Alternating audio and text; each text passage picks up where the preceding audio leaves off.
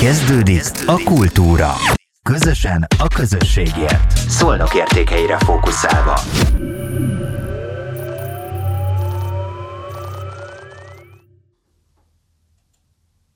Békési Klára vagyok, köszöntöm a Szolnokért podcast csatorna Kultúra című műsorát, és egy kollégát ültettem ide a székbe. Nagyon régen együtt ültünk egy székben, a Magyar Rádió Szolnoki stúdiójában dolgoztunk együtt. Én, te még emlékszel, hogy hány éve volt? Nem. Azt tudom, hogy körülbelül mikor kezdődött, és onnantól még vagy 7 év, tehát olyan 95 96-tól olyan 7 Nagyon évig. régen volt. Uh-huh. Molnár Robertnek hívnak, és azt Tudom. kérted, hogy azt írjuk, hogy azt írjuk oda, hogy rádiós. Na de ez nem egészen így van, mert nem csak rádiós vagy, hanem vagy te nagyon sokszor nyáron, különösen rengetegszer lehet téged látni különböző színpadokon, műsorvezető is vagy, és a rádióban szerkesztő is vagy, csinálsz egy műsort, Oxigén című műsor, ha jól tudom, ugye? Így Oxigén. Van ebben különböző környezet, majd erről beszélgetünk jó egy kicsit, mert ez nagyon érdekel ez a része, de ebbe a fél órában még az is bele kellene, hogy férjen, ami miatt én ide elhívtalak, mert te egy apa vagy, de számomra egy nagyon nagybetűs apa, úgyhogy majd az apaságodról is fogunk, nem is nézel ki úgy egyébként. És minden mellett még van egy zenekarod is, a Molnár, Robert Band. Pontosan erről. És az. volt egy előzménye, nem, kettő előzménye is, úgy készültem belőle, volt egy ilyen, hogy október, ugye? Volt, előtte meg egy árnyak. Előtte meg egy árnyak. Na, szóval átalakult zenekarok egyikében vagy most benne, ugye erről is fogunk beszélni. Csak azért jutott eszembe, hogy a rádiózásról is beszéljünk egy kicsit, mert még két-három lépcsővel vissza szeretnék lépni. E, te egy nagyon izgalmas figura vagy, és arra voltam kíváncsi, hogy hogy jössz ide milyen ruhában, milyen lesz éppen a hajad, mert borzasztó sokféle tudsz lenni, és most arra lennék kíváncsi, hogy amikor kicsi voltál, egészen kicsi voltál, akkor te milyen gyerek voltál, úgyhogy visszalépünk hmm. még egy kicsit. Nagyon-nagyon kevés emlékem van gyerekkoromból, rettenetesen kevés. Én egy botrányosan szorongó gyerek voltam és nekem a fejemből a gyerekkoromnak a jelentős része talán ezért egy gyakorlatilag kitörlődött. Nekem óvodás emlékből körülbelül kettő-három képen van összesen magamról. És azóta nem nyomoztál utána, hogy ez a szorongás miért volt? De hogy nem.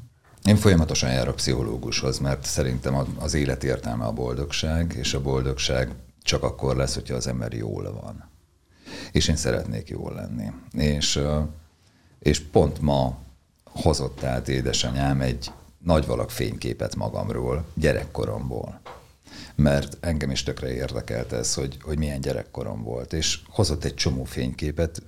Ideinduláskor csak annyi időm volt, hogy átlapozgattam, teljesen ismeretlen szituációk, teljesen ismeretlen helyeken, ismeretlen emberekkel. Tehát, hogy én úgy most, most tapogatom ki a saját kisgyerekkoromat. Ja, akkor lehet, hogy érdemes lenne anyukáddal beszélgetni is, nem csak fényképeket nézni. Persze, persze, és nem persze. mond semmit, semmi traumát most, nem emlék. Most, most kezdtük ezt el. Én nagyon szorongó, szorongó mm. kisgyerek voltam. Volt egy általános iskolai tanárnéni, akitől én rettegtem de olyan szinte, hogy tíz éves koromban már két gyomorfekélyem volt, orvosról, orvosra vittek.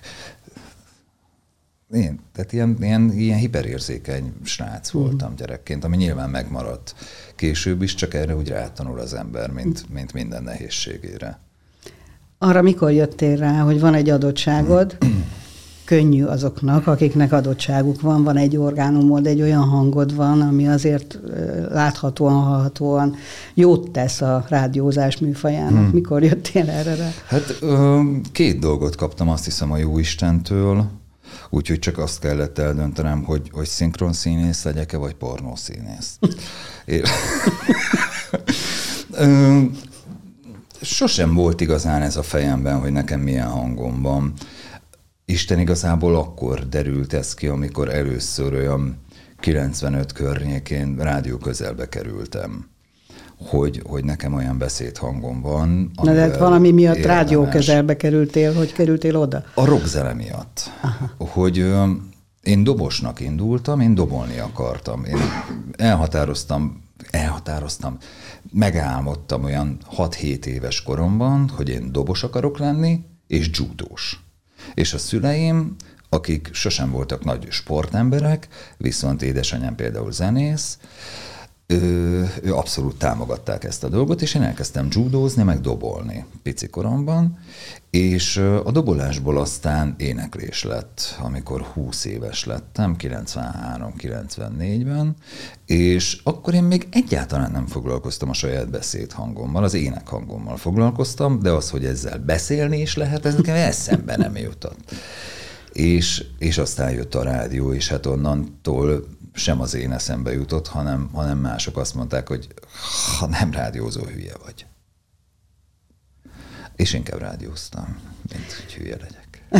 Sajnos szolnoki stúdióból nagyjából együtt távoztunk, de aztán van itt még egy-két rádió, ahol megfordultál. Volt, amiben nem fordultál? Nem volt olyan, amiben nem. Tehát, hogy, hogy Rádió 2000, Szolnok FM, Aktív Rádió, Rádió 1, tehát ami volt Szolnok a rádió, ott, ott, ott mindegyikben benne lehettem, és volt jó néhány, illetve több is, amelynek már a, a megszületésénél bábáskodhattam. Tehát például a, a Rádió 2000 első adásnapján már ott voltam megboldogult Kovács Ferivel és Varga Ervin barátommal, akivel ugye szintén együtt dolgoztunk a Magyar Rádiónál, vagy például a Szolnok FM, vagy éppen az Amadeus Rádió születésénél is ott lehettem.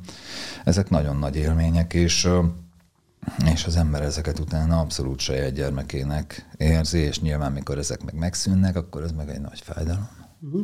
Most viszont bekerültél a nagy rádióba, ezt így mondtuk mindig, hogy a nagy rádió, tehát a, az m van műsorod, említettem már ezt az oxigént. Most ez hogy jött? Tehát alapból te egy környezetvédő típus vagy, vagy elkezdett érdekelni ez, vagy fordítva jött, hogy először a, bekerültél az oxigénbe, elkezdtél szerkeszteni, és rájöttél, hogy mennyire fontos a környezetvédelem? Úgy van ez, hogy amikor a Magyar Rádió szolnoki körzeti szerkesztőségében én elkezdtem dolgozni, akkor nekem hatalmas álmom lett villámgyorsan az, hogy én a Kossuth Rádiónak dolgozhassak. És a kollégákkal egymás között, akik riporterkedtünk, egy kicsit úgy felosztottuk a Kossuth Rádiót, hogy ki mit csinál. Ki csinálja a Magyarországról jövök című riportműsort, ki dolgozik a háttérbe Varga Sanyinak, aki szintén már nem lehet közöttünk, ki dolgozik a Krónikának, ki dolgozik különböző más műsoroknak, és én a Krónikába akartam dolgozni, meg az Oxigénbe. És én már olyan 96-97 környékén eléggé komolyan bedolgoztam az Oxigén című műsorba, amelynek aztán már egy jó pár éve, talán hat éve műsorvezetője is vagyok, és azt hiszem, hogy három éve történt az, hogy Magyarország első rádióműsoraként nívódíjat kapott. A műsor most már nem oxigénnek hívják, hanem felfedezőnek, de számomra nagyon nagy öröm, hogy, hogy egy olyan dologban lehetek benne, ami nem hátra, hanem előre viszi a világot. Gondolom, hogy neked ezt nem kell mondanom, mert te is olyan dolgot csinálsz, amivel, amivel biztos vagyok benne, hogy, hogy hitet szerint, meg ténylegesen is előre viszed a dolgokat. Nekem ez fontos, én nem akarom hátra mozdítani készpénzért a világot, mert a, a reggeli tükörbenézés az mindennél fontosabb. Hát ha már említetted, akkor akkor elmondjuk azoknak is, akik néznek, meg hallgatnak minket, hogy miért is mondtad ezt, hogy bár kollégák voltunk a rádióban, az nekem egy kicsit hobbi volt, de én 30 éven keresztül egy értelmi fogyatékos intéz, intézetének voltam az igazgatója, és mint olyan, te egyszer meg is kerestél engem, mint régi kollégát, hogy született neked egy fiad, és nem tudod pontosan, hogy mi történt, de és akkor már rá is térünk arra a szerepre, amiről még nem beszéltünk, apa lettél, és ezzel a fiúval valami nem, nem stimmel, valami nem tökéletes, és nem átlagos, nem olyan, mint az átlag. Nem nagyon tudtad elmondani, azt hiszem, hogy az egyetlen szó elhangzott az autizmus, hogy gyanús, valami Asperger vagy autizmus tünetei lehettek, de túl sokat nem tudtam segíteni, csak annyit mondtam neked, hogy itt van egy intézet, de sajnos pontosan hmm. tudom, hogy sok mindent még nem tesznek, nem tudnak tenni ezekkel a fiatalokkal, akik így megszületnek. Érdekes, hogy már pici korában láttuk a fiamon, nevezzük mondjuk Ivánnak, mert így hívják, hogy nem olyan, mint a többiek. Nem aludt. Egyáltalán gyakorlatilag. Aztán kiderült, hogy ez már nem az autizmus, hanem az úgynevezett ADHD, tehát a hiperaktivitás figyelemzavarnak a, a része, és gyakorlatilag nevelhetetlen volt. Tehát bármit mondhattál neki, hogy ő valamit kitalált, hogy ő azt fogja csinálni, akkor azt csinálta. Akkor is azt csinálta volna, ha, ha bármit teszel vele. Teljesen különbözött mindentől, amit, amit addig hallottunk, vagy láttunk. És érdekes módon sem bölcsödében, sem az óvoda elején senki nem mondta azt, hogy figyeljetek már, hát ez a gyerek ordít róla, hogy aspergeres. Senki. Hanem hála Istennek nekem volt egy csodás feleségem, aki, aki mind a mai napig a legjobb barátom. Tehát mi összejárunk sörözni, meg folyamatosan jön hozzánk, két naponta megetetem, megitatom. És ő mondta, hogy figyelj már apar, nézzél már ide itt a Google-ön, hogy mi van, hogy Asperger, hogy olvastad már elfele. Elolvastam, azt azt mondtam, akkor az meg azt jó van. És akkor elmentünk. Diagnózis, több napos bentlakás. Akkor hány éves volt a gyermek? Nem esküszöm, de négy. Négy. Tehát egészen négy éves koráig csak úgy gondoltátok, hogy valami nem stimmel, mert nem tudjátok nevelni. Gondolom, kerestétek magatokba a hibát. Hogyne. Ez, ettől is ment szét a házasságunk. Uh-huh. Hogy gyakorlatilag én lelkem mélyén vagy a genetikát, vagy Ancsit, vagy magamat hibáztattam, de hibáztattam valakit és nyilván ebből nem lehet jól kijönni. Abból lehet jól kijönni, hogyha van egy probléma, megnézzük és megpróbáljuk megoldani. Abból, hogy egymást meg magunkat hibáztatjuk, meg a genetikát, meg a saját nevelésünket, abból nem lehet jól kijönni. Abból csak a konflikt van. Nem is élte túl a házasságunk. Gyermekbe került intézménybe, óvodába? Óvodába, normál óvodába járt, ahol rémdráma volt, nem engedték, hogy elmondjuk, hogy autista, aztán kirúgtak minket, általános iskola. Ezt hogy érted, bocsánat, hogy nem engedték, hogy elmondjuk? Úgy, hogy az óvoda igazgatója, akinek nyilván a nevét nem mondom el, mert attól semmi nem lesz jobb, azt mondta, hogy szigorúan tilos elmondanunk a többi szülőnek. Aha. Majd én összehívtam a szülőket, meg elhívtam egy pszichológust, és én azt mondtam, hogy én akkor is el fogom mondani a szülőknek, hogyha ezt senki más rajtam kívül nem akarja. És a pszichológus is, meg én is szépen elmondtuk a többi szülőnek, és senkinek nem volt semmi baja. Ebből látszik, hogy attól félünk, amit nem ismerünk. És hogyha meg valaki azt mondja, hogy ez ilyen, ez a srác ilyen, senkiben nem fog kárt lenni, csak más, mint a többiek, köszönjük a türelmet, akkor a szülők azt mondják, hogy szívesen. És ez így is lett? Így is lett. Így is lett. Így is lett. És ezután iskolában?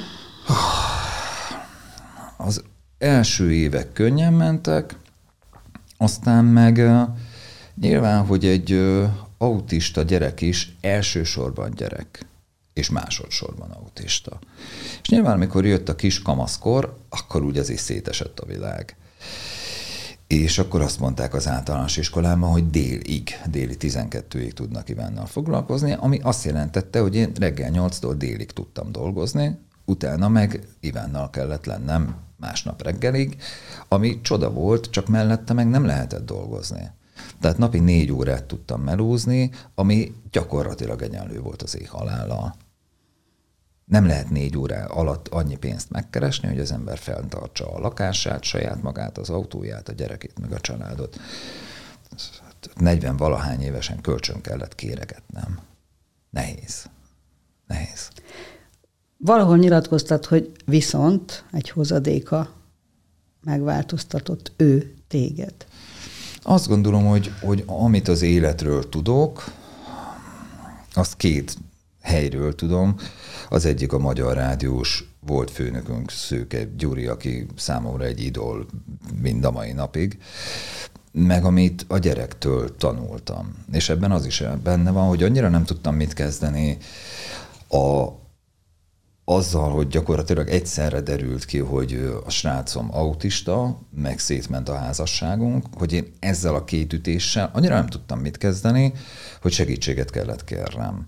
És pontosan tudtam mindig azt, hogy, hogy én egy kemény csávó vagyok, és nekem egy olyan pszichológus, aki úgy beszélget velem, meg aranyoskodik, nem tudok vele mit kezdeni. Úgyhogy én elmentem Csernushoz.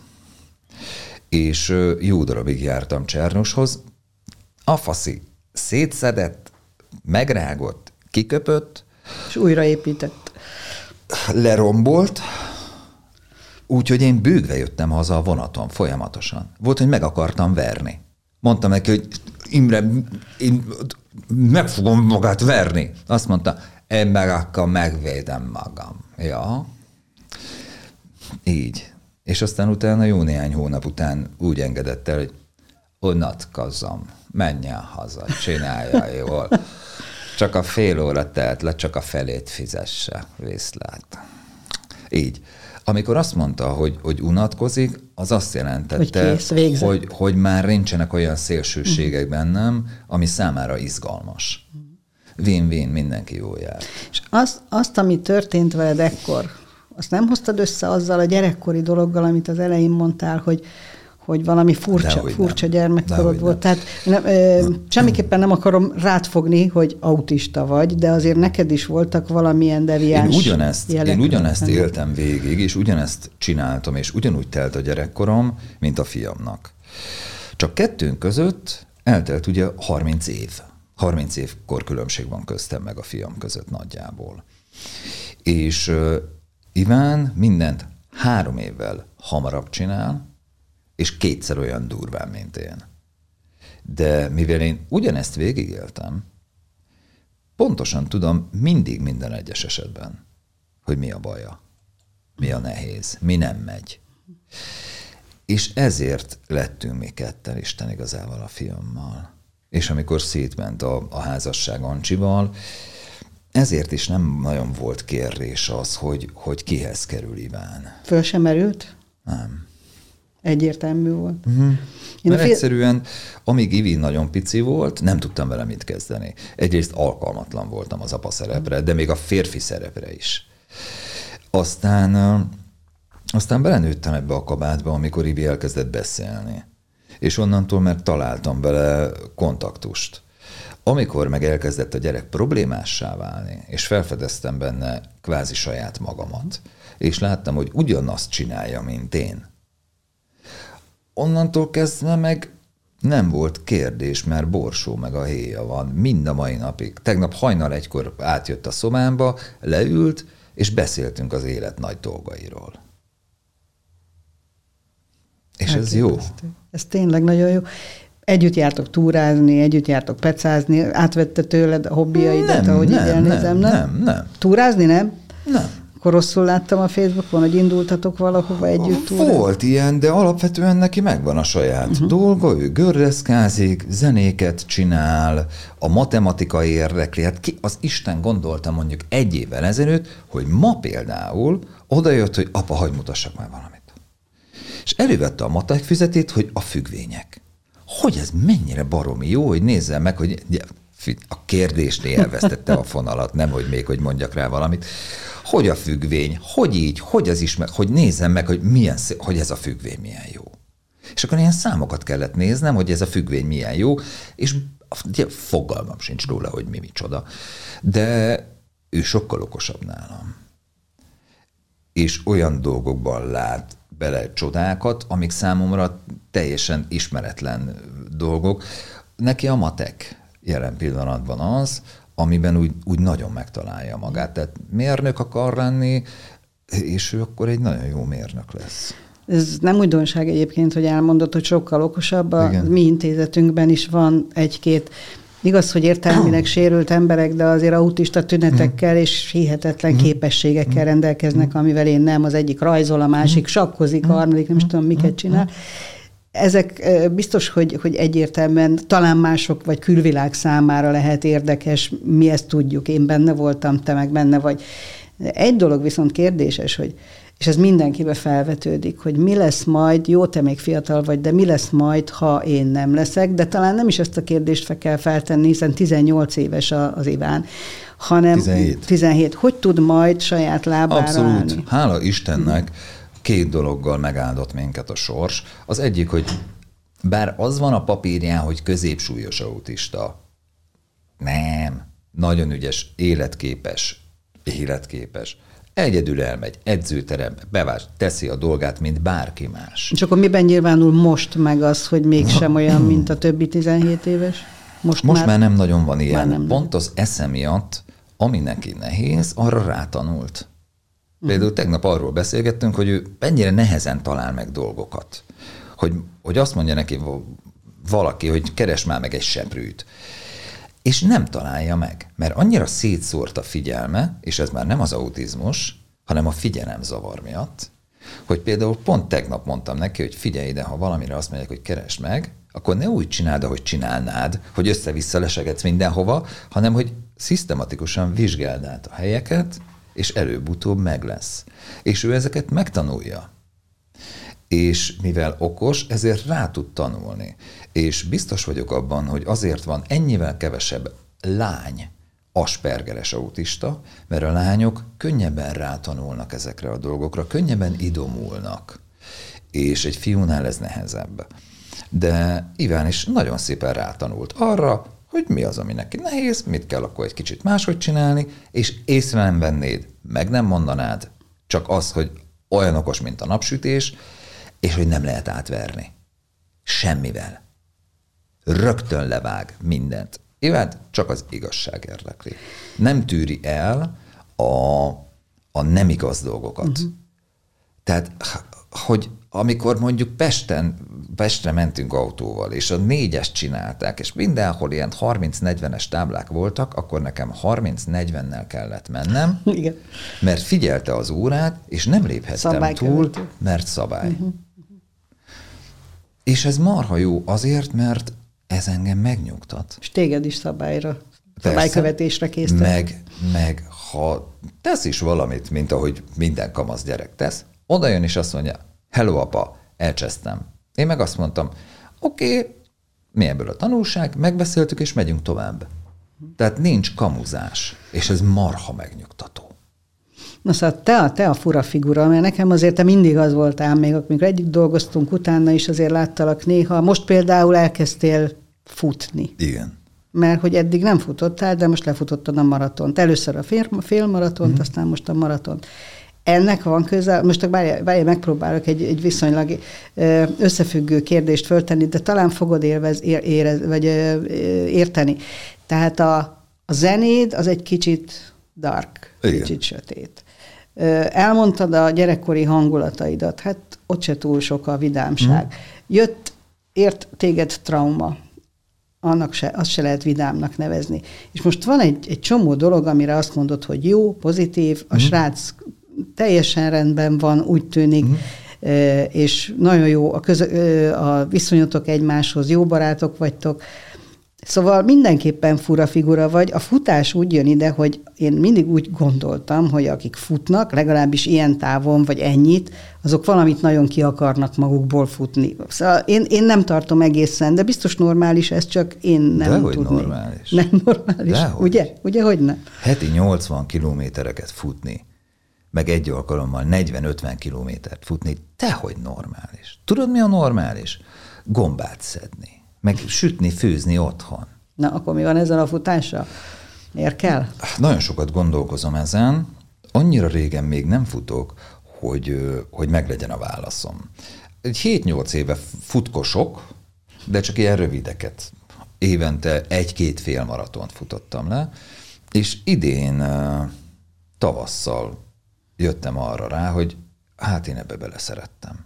Hogy nyolc év elment ilyen langyos vízben, és így a, a 8.-9. évben szerettem bele. És most ott tartok, hogy már edzőm van, halálpontosan kimérve, melyik napon, hány kilométert, milyen tempóval, milyen feladatokkal, milyen gyorsításokkal futok, és most már minden hétvégén futok egy fél maraton. Tehát tegnap például 22 kilométer volt a vasárnapi dolog.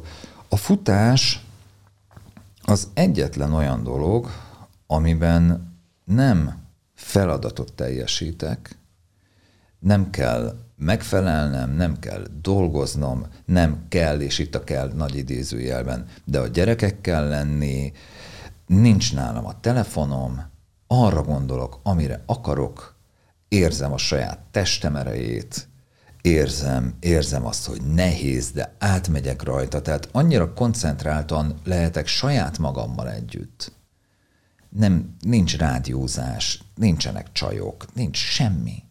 Én vagyok, meg a futás van. Tehát, hogy, hogy, hogy ekkor vagyok igazán közel saját magamhoz. Miközben vannak vágyaim is, hogy idén ősszel lefutottam a maratont, tavasszal, hogyha ha semmi nem jön közbe, és úgy megy a felkészülés, akkor az első ultrát lefutom, ami a 42 kilométer fölötti táv, tehát egy 50-est, és nagyon szeretnék jövő ősszel egy 80 kilométereset futni, és nagyon szeretnék egy sivatagi maratont lefutni Izraelben. Hogyha Ironman, ez nem jött szóba? Még egy Ahhoz uh, ugye úszni és biciklizni kell nagyon tudni, és Kicsit én, változatosabb lenne. És én Ivádi Robi barátomhoz, aki kiváló úszóedző, el is mentem, hogy tanítson meg úszni, de én azt gondolom, hogy jól úszni elképesztően nehéz. Tehát ahhoz, hogy az ember úgy megtanuljon úszni, hogy az mondjuk egy 3,6 kilométer hosszú úszásra elegendő legyen, ahhoz annyi energia és időbefektetés kéne, hogy nem tudnék annyira keveset aludni, hogy ez jelen pillanatban beleférjen. Na jó, nem akarlak. Vasa, éppen ma jött elém egy ilyen a Facebookon, akkor vasaljál, tudod, az is Iron Man. Tudsz vasalni? Vasalni? Igen. Van egy lila vasalóm. Robi. Sose használtam még, de ez titok. Robi. De van. Szóval fantasztikus apa vagy, de most derült ki számomra egy másfél percen, mielőtt ide ültünk, nem már akkor itt ültünk, hogy neked van még egy lányod is. Ez hogy került a család? A, nem egy nagy kaland, hogy két éve a fiam legjobb barátnőjét azt vettem észre, hogy már ott van napok óta, és kiderült, hogy ő a saját családjával olyan konfliktusba került, hogy, hogy nem férnek meg egymás mellett. És én felhívtam a családot, és kérdeztem, hogy mi a terv. Mondták, hogy hát ők ezzel a lányom nem tudnak mit kezdeni. Én meg azt találtam mondani, hogy adjátok nekem. Én felnevelem. Ők meg azt mondták, hogy jó. és ez volt két éve, és akkor megkérdeztem Natit, hogy van-e kedve itt lakni nál? És volt. És így, így élünk együtt. Elképesztő. Ennyi. Tehát akkor a fiadnak meg a le- leányzónak nincs köze egymáshoz, már mint nem szerelmesek Nagyon bízom benne. Nagyon bízom benne. És hogyha mégis... Hát akkor valamelyiknek meghúzgálom a fülét, hogy ilyet nem csinálunk. Testvérként szeretik mm. egymást. Testvérként óvják, támogatják egymást, együtt járnak Pestre bulizni, Szóval fantasztikus apa vagy. Annyit mondj nekem még, bár tudom, hogy nem egyszerű, én ezt végigéltem, és nagyon sok szülővel beszélgettem, hogy te, ha törvényhozó lennél, akkor az autisták számára mit hoznál létre? Tudom, iskola kellene, de nem lehet minden kisfaluban, kisvárosban iskola. Nem erről van szó. Én azt gondolom, hogy az autizmussal kapcsolatban egy csomó dolog tök jó, és tökre rendben van. Tök jól működik az AOSZ, Szolnokon, hogyha körbetekintünk, van óvodai csoport, iskola, iskolai osztályok, szülőcsoport. Nem ezzel van gond. Azzal van gond, hogy az autizmus egy annyira elképesztően szerteágazó dolog, te aztán pláne tudod, hogy olyan, mint a megfázás, hogy az egy tüsszentéstől kezdve a, a, a halálba vezető tüdőgyulladásig. És az autizmus is a, gyakorlatilag mondhatom, hogy a miénktől kezdve, vagy onnantól kezdve, hogy valakiről soha ki nem derül. Csak azt érzi magán, vagy esetleg mások is róla, egy, egy kicsit más, odáig, hogy, hogy, hogy teljesen beszédképtelen, akár mondjuk a családját bántalmazó. Így van, meg egyáltalán kapcsolatot kapcsol- senkivel nem teremt. Hogy egy elképesztően széles Na, ez spektrum. nagyon széles. És a két vége még a legegyszerűbb. Mert aki nagyon súlyos, annak megvan az intézmény. Aki nagyon enyhe, megvan az hmm. intézmény. De mit csinálsz azzal a nagyon különleges, nagyon speciális autistával, aki mondjuk halálokos, halálkedves, de két hetente agyonveri a szüleit? Mit csinálsz vele? Intézedbe viteted csak ezért? Hát ez mindenkinek megszakad a szíve. Vagy otthon marad? De azt hogy éri túl a család? Tehát, hogy annyira speciális minden egyes autista, nincs két egyforma. És pont ezért tök jó, hogy vannak intézmények, iskolák, ilyesmi, de mi van azokkal, akiket nem tudsz sehova berakni? Bizony. És innentől kezdve ez elképesztő emberi és anyagi ráfordítás, mert itt akkor kell egy nagyon különleges vizsgálat, és kell valami olyan egyedi, speciális megoldást kitalálni, amihez vagy tíz ember kell, a gyógypedagógustól sokszor, a logopéduson át, a pszichoterapeutáig, vagy tíz ember. Ezt senki nem fogja soha kifizetni. Hogy, hogy ilyen specifikusan, egyedi módon egyenként foglalkozni minden egyes autista különleges igényével. Ez a, ez a nagy gond, mert egy standard autistáról, ami nyilván nincsen, de vannak olyanok, akik közelebb állnak ehhez. Vele könnyebb. De mi lesz a, a különlegesekkel? Ez a baromi nagy kérdés. Nincs rá válasz. Hát erre a kérdésre én sem tudok válaszolni. Jelen pillanatban készül minisztériumi felhívásra a Autisták Országos Szövetsége által egy országos autizmus koncepció. Nagyon profik az auszosok, nagyon-nagyon profik, le a kalappal előttük. Én bízom benne, hogy erre is találnak legalább egy olyan megoldást, ami élhetővé teszi mind az autisták, mind, mind a család érdekét, mert azt veszem észre, hogy nagyon-nagyon sok esetben nem is az adott gyerek az, aki a legnagyobb megsegítésre szorul, hanem a család. Ők mennek tönkre. És hogyha egy család tönkre megy, és nagyon sokszor apa lelép, anyuka ott marad egyedül, általában nem is egy gyerek van, és akkor van egy anyuka, van egy autista gyerek, egy-két nem autista gyerek mellette, és anyukának nagyon-nagyon hamar vége lesz szegénynek, mert ez egyedül egy vihetetlen teher.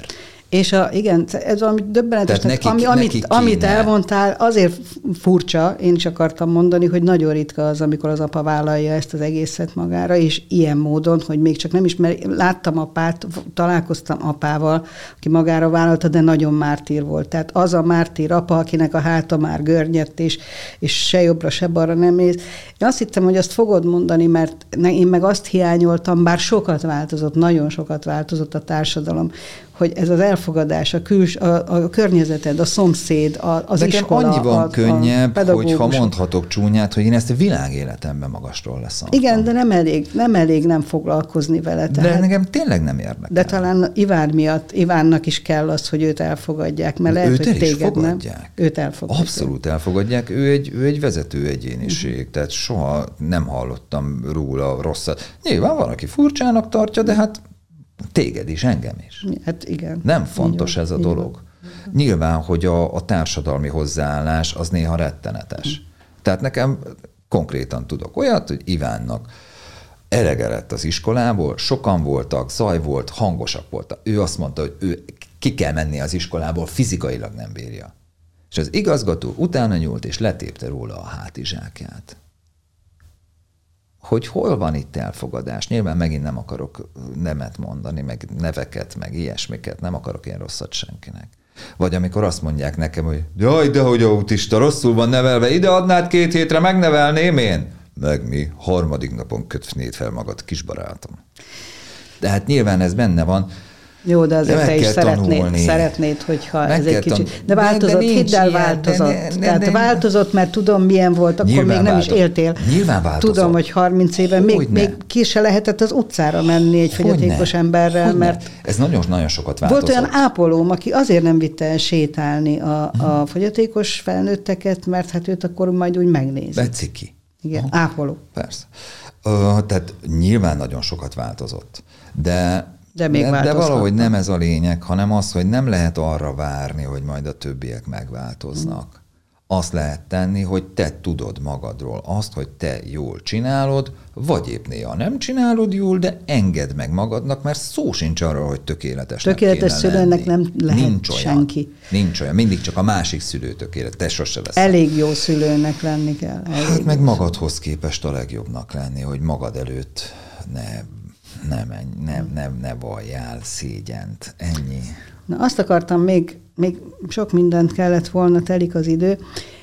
Egy dolgot szeretnék még kérdezni, te hulladékvadász is vagy, hogy térjünk egy kicsit át. Néha eljárunk Ugye? hulladékot gyűjteni, olyan szemetet szedni, szeretjük. Aha. Mi is ez? Mit csinálsz? Mit jelent ez a Van Szolnokon egy csoport, nyilván nem vagyok benne annyira, amennyire szeretnék, ez a szolnoki zölderő, és nagyon-nagyon sokszor, például most is vasárnap reggel nyolckor, reggel nyolckor szemétszedés volt, és, és jár, járják a várost, és, és szedik a szemetet, és le a kalappal meg vannak szolnokon kiváló madarászok, meg egy, egy csomó mm, A madár, zöld. tényleg, a madár szimbólum ott van a zenekar logójában is, meg igen. hogyha lehúzod egy kicsit a cipzárt, akkor ezt ja. a podcast hallgatók nem fogják, de a nézők láthatják a madarakat. Ez ez mi? Imádom a fecskéket, imádom a madarakat, sőt elmentem egy ilyen madár megfigyelő képzésre is Miskolcra az ottani MMA-hez, a Magyar Madártani Egyesülethez. Én nagyon szeretem a madarakat, tehát ez a repülés dolog, ez nekem mindig szívügyem volt, és halálosan szerelmes vagyok a fecskékbe. Csodálatos állatnak tartom őket, és magamra is tetováltattam 34-et egy gyengébb délután. Mikor tegnap így átgondoltalak téged, akkor eszembe jutott, nem tudom, hogy neked Pál Feri neve ismerős-e? Lelkész. Igen, Pál igen, és Feri, Feri na- nagyon sok fiatalt vonz, és nagyon érdekes dolgokat mond, és sajnos nem tudtam rájönni, mert ő is idézett egy mm-hmm. pszichoterapeuta, pszichoterapeutától, hogy nagyjából így hangzik, és ezt tudom pontosan idézni, hogy 40 éves koromban még egy ideges valaki uh-huh. akartam lenni, most így 60 évesen egy boldog senki vagyok. És ezt kifejti, hogy az ideges, izgága valaki, az általában 40-40 év körül, 40-től 50-ig biztos, hogy, hogy szeretne lenni mindenki, vagy legtöbben. Aki nem, az nem lesz utána mm, boldog mm, senki. Mm, Nekem rettentően tetszik, és nem tudom, hogy miért te jutottnál eszembe erről, hogy nem is ideges, izgága egy ilyen hiperaktív valaki vagy, és tényleg mindenfélét csinálsz, és szeretsz csinálni, és nekem ez nagyon tetszik, de nagyon bízom benne, hogy majd egyszer, és a senkit ne rossz néven vedd, a, amikor már idős leszel, akkor már nem biztos, hogy valaki akarsz lenni, ezt ő így érti. Tehát nem a uh-huh. senkit, hogy egy nulla ember vagy. Úgyhogy szerintem nekem, nekem legalábbis ez jut eszembe rólad, hogy megnyugszol egyszer, rengeteget csináltál az életedben, most még rengeteget csinálsz, és apaként meg kifejezetten nagy alval, mondom én ezt. Nagyon tetszik nekem, amit te csinálsz. Hm, köszönöm szépen. A senkiség irányába szerintem nagyon jól haladok, tehát meg tudom ezt ígérni, neked már 55-re, nem kell az 60-nak. Nem. De mondom még egyszer, nehogy úgy vedd a senkit, hm. tehát egy megnyugodott, egy bölcs, apaként, meg Azt érzem egy nagyszerű magamon, apa. hogy, hogy ugyanannyit csinálok, meg teljesítek, mint régen, csak nem rángatom úgy a gázkart ezen Na, a motoron, ugye, hanem csak úgy, úgy egy jó tempóval haladok, mindig tele van a, a naptáram olyan feladatokkal, amit magamnak csinálok. Uh-huh. Én nagyon-nagyon szeretek élni. És és annyi jó dolog van az életben, a kölykök, a zenélés, a, a csajok, a rádiózás, hangos könyvet csinálni, sört főzni, motorozni, pecázni, haverokkal sátrazni menni. Annyira klassz dolog élni, és hogy, hogy annyira luxusnak tartok egy percig is nem csinálni valamit képtelen vagyok magamnak ezt megengedni. És akkor jön majd el, amit te mondtál, ez a boldog senkiség, amikor, amikor megmerem majd egyszer magamnak engedni, hogy, hogy ne csináljak semmit. Most akkor még én, és én, én ezt így fordítom le magamra abszolút. ezt a dolgot, de Körülbelül így is akartam egy, mondani. Egy jár igen, az anyag, igen, igen, nagyjából. Hogy hintaszéken már van, de még nem ültem bele. Amikor majd egyszer bele is ülök, na majd akkor jő el ez a dolog, addig nem megy. Na hát kedves nézőink, hallgatóink, követőink, szerintem ettől a kicsit fura pasitól, akinek sokszor halljuk a hangját itt szólnokon is, meg néha, hogyha figyelünk, akkor a Kossuth Rádióban is, különösen ha korán kelünk, akkor nem oxigén, hanem felfedezőben. Mi most felfedeztük őt itt a mi podcastünkben, szerintem nagyon sok bölcs dolgot mondott. Egyébként én magam se tudtam, hogy ennyi bölcs dolgot fogok tőle hallani. És most hírek a közutakról. Köszönöm szépen, hogy itt lehettem. Én is köszönöm, hogy itt voltál. Ez volt a Kultúra. Közösen a közösségért. Szolnok értékeire fókuszálva.